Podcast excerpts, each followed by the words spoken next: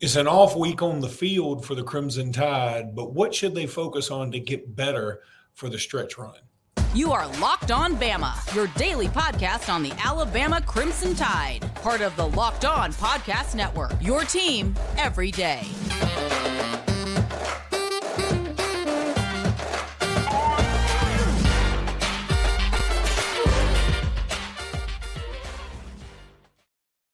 Hey, everybody, and welcome back into Locked On Bama. Luke Robinson, that's me, Jimmy Stein, that's him. This episode is brought to you by Prize Picks. Thanks for making us your first listen every single day. Uh, Jimmy, it's an off week for Alabama. So, I mean, it's kind of weird not getting ready um, mm-hmm. for a, a team. I, I, mean, but we will, uh, you know, be spending a lot of time next week on the LSU Tigers. So, what do you think Alabama needs to focus on this week? And is it only recruiting? Uh, no, uh, I would focus on expanding the the playbook. You know, uh, I, I, felt we, we did some more fun things this past weekend. The outside runs, the jet sweeps to Kendrick Law. Uh, I thought McClellan ran outside a little more. That we got a little more aggressive with those Milroe QB runs. Uh, that's the sort of stuff we thought we'd see all season, and, and I think we have. I think some of the other changes have been more subtle, but I think just expanding the playbook and and and developing confidence in Milroe and Milroe developing confidence in what he's doing. There's a great breakdown on Read and React. I hope everybody got to see on SEC Network about Milroe going through his reads. He does a really good job of holding safeties with his eyes. That seems to be something that that he seems to do really well. It's not hey, full field reads. Although in this game, by the way, he completed a pass to a third cross field read, which is also very advanced thing to do. But uh, boy, in those plays he broke, they broke down on read and react. You can really see Jalen watching a safety, keeping the safety in a spot because he wanted to. He didn't want that safety to come double who he wanted to throw the ball to. And I'm just telling you, this kid's getting better and better. Is it perfect? Oh heck no. Is it going to be perfect by LSU? No. Is it going to be perfect by Georgia if Georgia's the thing? No. But he's getting good. He is getting good. You know, what is it going to take? Because I, I'm a victim of this too. Every time Tua or Mac Jones or Bryce Young threw the ball, I only thought good thoughts. I only thought good things are going to happen. Every time Jalen Hurts or uh, Jalen Milroe has thrown the ball, I've always thought, oh God, please don't be picked and and it's it's not fair it's not right. I'm i'm not saying this is a good thing. I'm just saying mm-hmm. when when do we when do we quit thinking that way? And i say we because i know i'm not the only one that thinks that. I know i'm not. no of course you're not. Of course you're not. I think it's I, I guess it's because for now for now i bet you don't feel about hurts that way today. You know when you watch him play with the eagles every time he goes back to pass you think uh, they're about to make a big play uh, I think right now, confidence in Milroe is growing, but is no more than an inch thick. I think uh, people realize, you know, his first half, he wasn't very good. Uh, we've seen stretches of him not play well this year. There's been too many turnovers, uh, too many negative plays, uh, him holding on the ball too long. I think he he repeats errors until, until finally he doesn't. Uh, I, I think all that stuff, but I went back and looked just today on BOL, real interesting uh, post. Someone else inspired it. So often, you know, I read something, I'm like, hey, I'm going to look into this. Jalen Milroe's year three numbers, and I'm talking about numbers all the way across attempts, completions, yards per attempt, interceptions, TDs. Every single number except rushing yards is better than Jayden Daniels in his year three. When you look back, okay, what about Jayden Daniels, who may win the Heisman? What does his year three look like compared to Milroe's year three? Milroe's is better across the board, except for rushing yards. But going into his year three, Luke, Jayden Daniels had 15 starts under his belt. Milroe had one. And Mil- so, in other words, watch Jayden Daniels play and know this is probably where Milroe is headed. He just won't get there. You know, it took took Jayden Daniels year five, but here we are in year five, and Jayden Daniels, in my opinion, is probably the best collegiate quarterback in the country. Yeah, I think there's certainly an, an argument for that. Um, boy, I, you and I just got a text from a, from a listener that says, uh, I think this is sort of off topic, but what do you think the over under is going to be for Alabama LSU? I mean, mm. 52, high. 55, high. high for Alabama. Yeah. Uh, high 50s, maybe high I 50s. think so too. Uh, I just looked up FEI is my favorite analytics for those people who are into analytics and look at stuff. I look at FEI a lot on their thing. And how about, I mean, LSU's number one. It's opponent adjusted. It's a deep dive into numbers, but I'm a big believer in it because it's opponent adjusted. And uh, an opponent adjusted efficiency rankings, LSU has the number one offense. Alabama's is something like 27th, which makes sense to me because that's not a great number, but it's also not bad. it basically means of the 133 teams out there, Alabama has like the 27th best offense when you take into account the opponents. And by the way, they, they obviously do a strength of schedule component with it. Per FEI, Alabama's played the number one schedule. ESPN says number 10. FEI says Alabama's played number one. But offensively, LSU one, Alabama 24. Defensively, though, and this is why I believe Alabama will beat LSU. Defensively, Alabama number four, number four defense in college football. LSU 62. Interesting.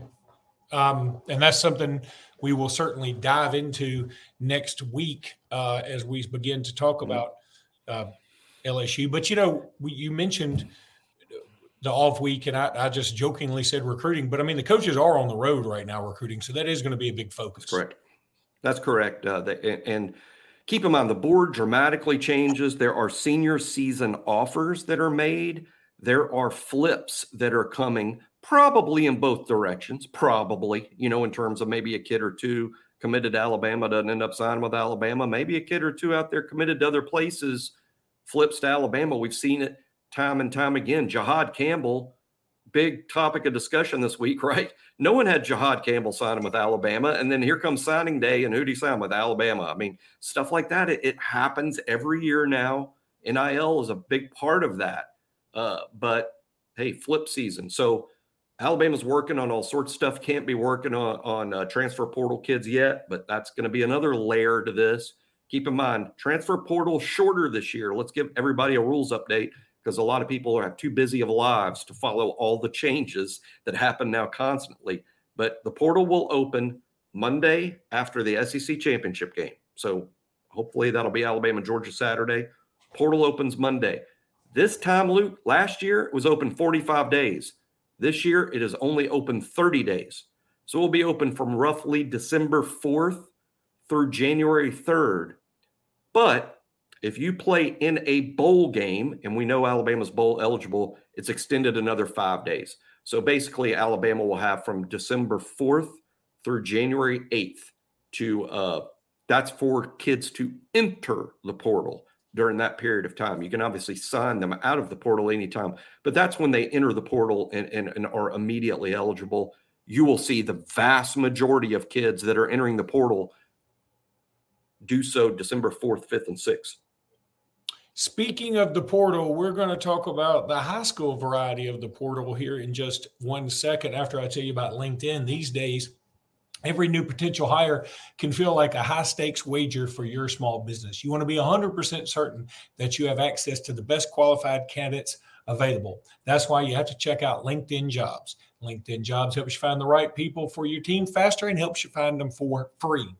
Look, all you got to do is go to LinkedIn Jobs, add the purple hashtag hiring frame to your LinkedIn profile to spread the word that you are, yes, hiring. Simple tools like screening questions make it easy to focus on candidates with just the right skills and experience so you can quickly prioritize who you'd like to interview and who you'd like to ultimately hire.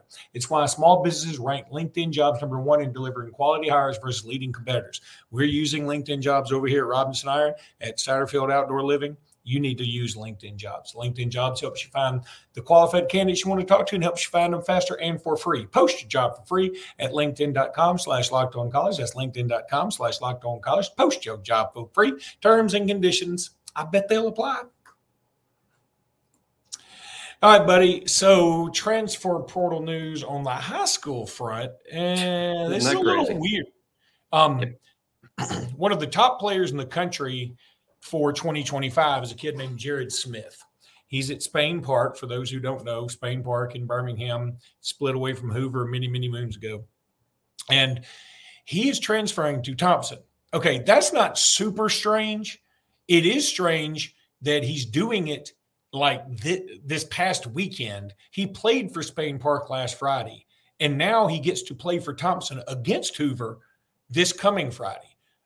I don't understand it, Jimmy. I'm with the AHSA radio network, love the AHSA. Think for the most part, they do a wonderful job. Yes, every now and again, they have some NCAA moments like the, notorious uh, Buffalo Wild Wings gift card incident that happened recently. People may not know what I'm talking about. Google it. it, it it'll sort of make you scratch your head.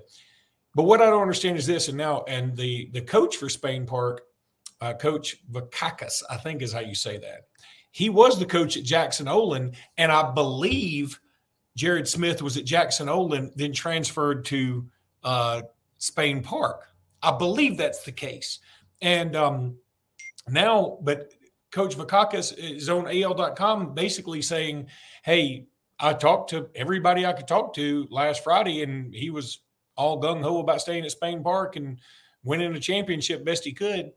And he said, then Sunday, uh, everything changed, and now he's at Thompson. I'm not throwing the kid under the bus. I'm not throwing the kid's family under the bus. I'm not throwing uh, Spain Park or Thompson or anybody under the bus because Coach Vakakis also I hope I'm saying that right. Maybe Vakakis. I don't know. But he said, also said, look, I talked to Coach Mark Freeman, who's the head coach at Thompson, a, a wonderful coach, by the way, awesome coach, actually, four straight state championships in 7A. And he said it is his firm belief that Coach Freeman had very had nothing to do with this, not very little, nothing to do with this. That it's just one of those things that's come up. And if you're Thompson and if you're Freeman and Jared Smith wants to play for your team, then yeah, you let him do it. Now, how's all this tying to Alabama? Obviously, Alabama's recruiting this kid. He's very, very mm-hmm. good. Um, mm-hmm. I don't know. I mean, it's just it's a product of the times, the transfer portal society we're in, and um, I, I, don't know. I don't think we've all gotten to the bottom of this yet. I've read this article on right. Still a lot of ambiguity out there. Still a lot of murkiness, but it's just a weird scenario. And what I'm saying, the, the ultimate point is it's not just colleges that are dealing with this now. It is um, high schools. And I guess my question is if now we're getting to the point where you're in the middle of a season and your best player can transfer to arguably the best team in the state and play immediately, how far away we from that do it happening in college football? Yeah. Well, a couple things. Number one, interesting that we're talking about 2025 pass rushers because at BOL we reported recently that Zion Grady who is a 2025 in-state pass rusher, just like Jared Smith, that Alabama's super high on. He's from Charles Henderson High School in Troy.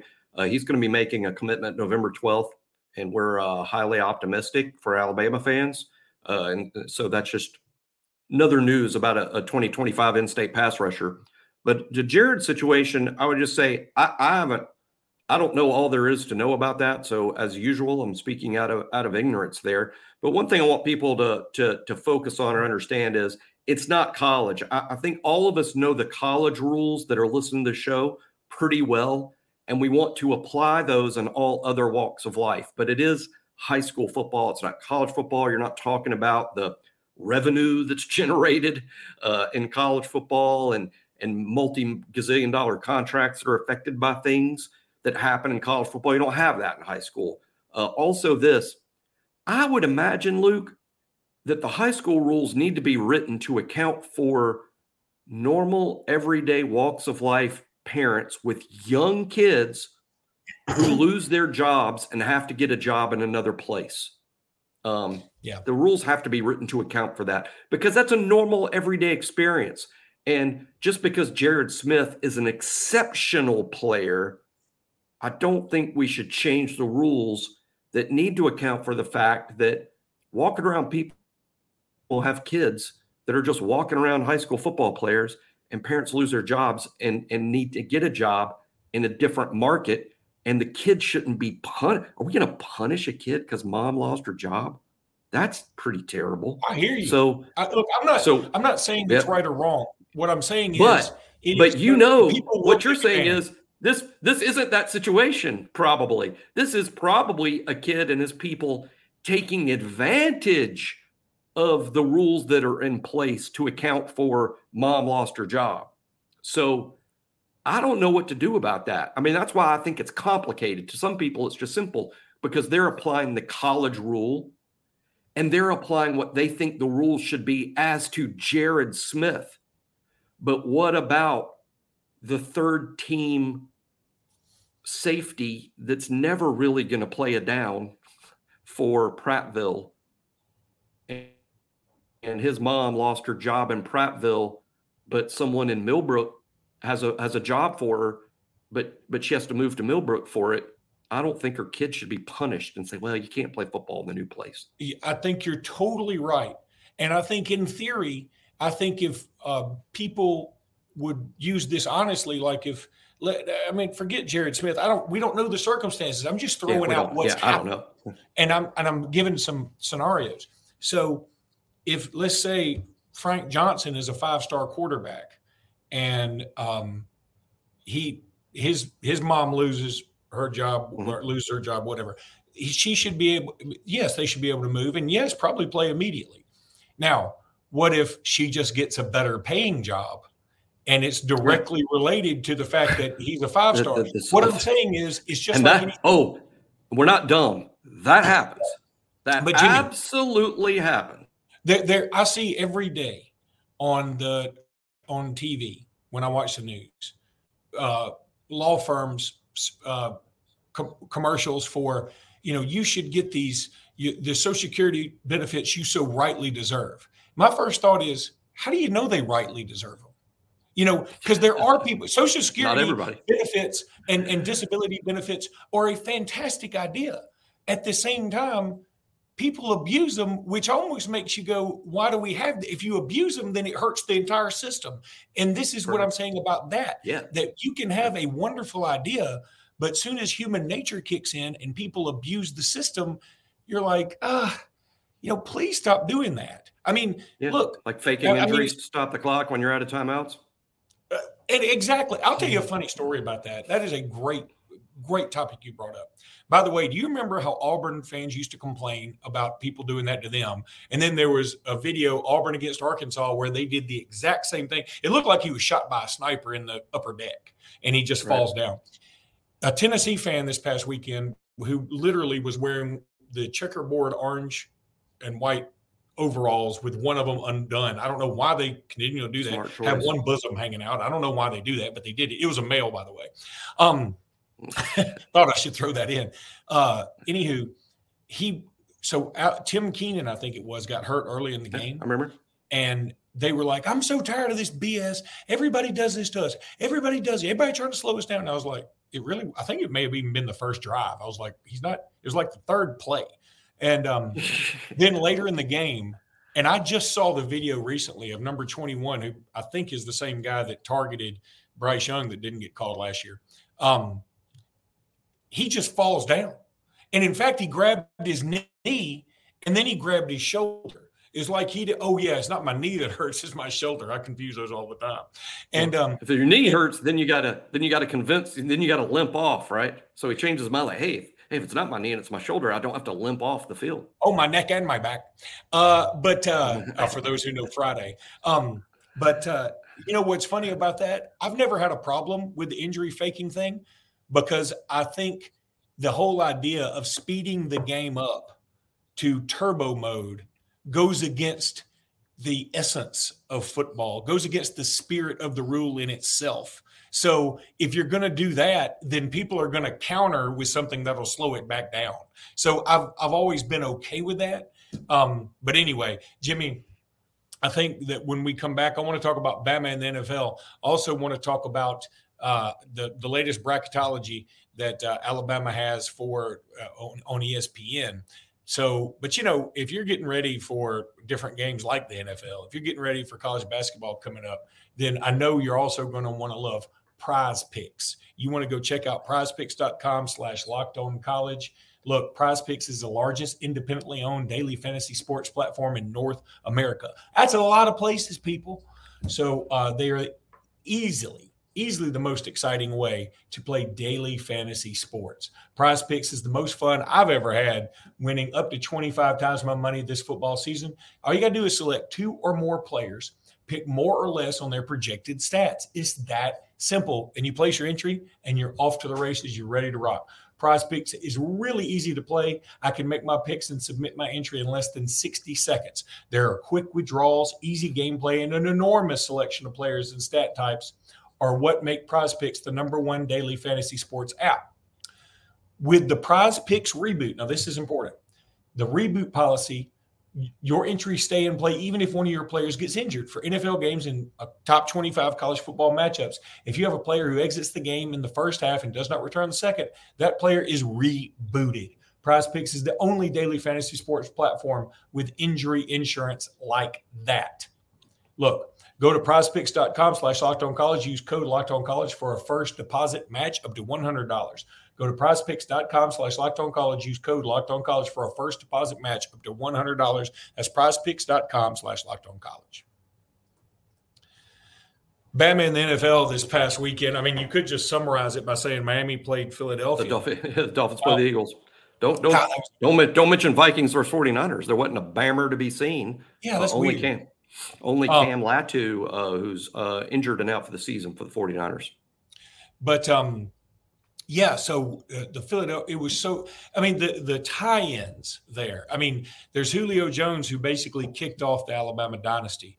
There's Tua Tagovailoa who arguably had the the greatest pass in Alabama history, if not national championship history.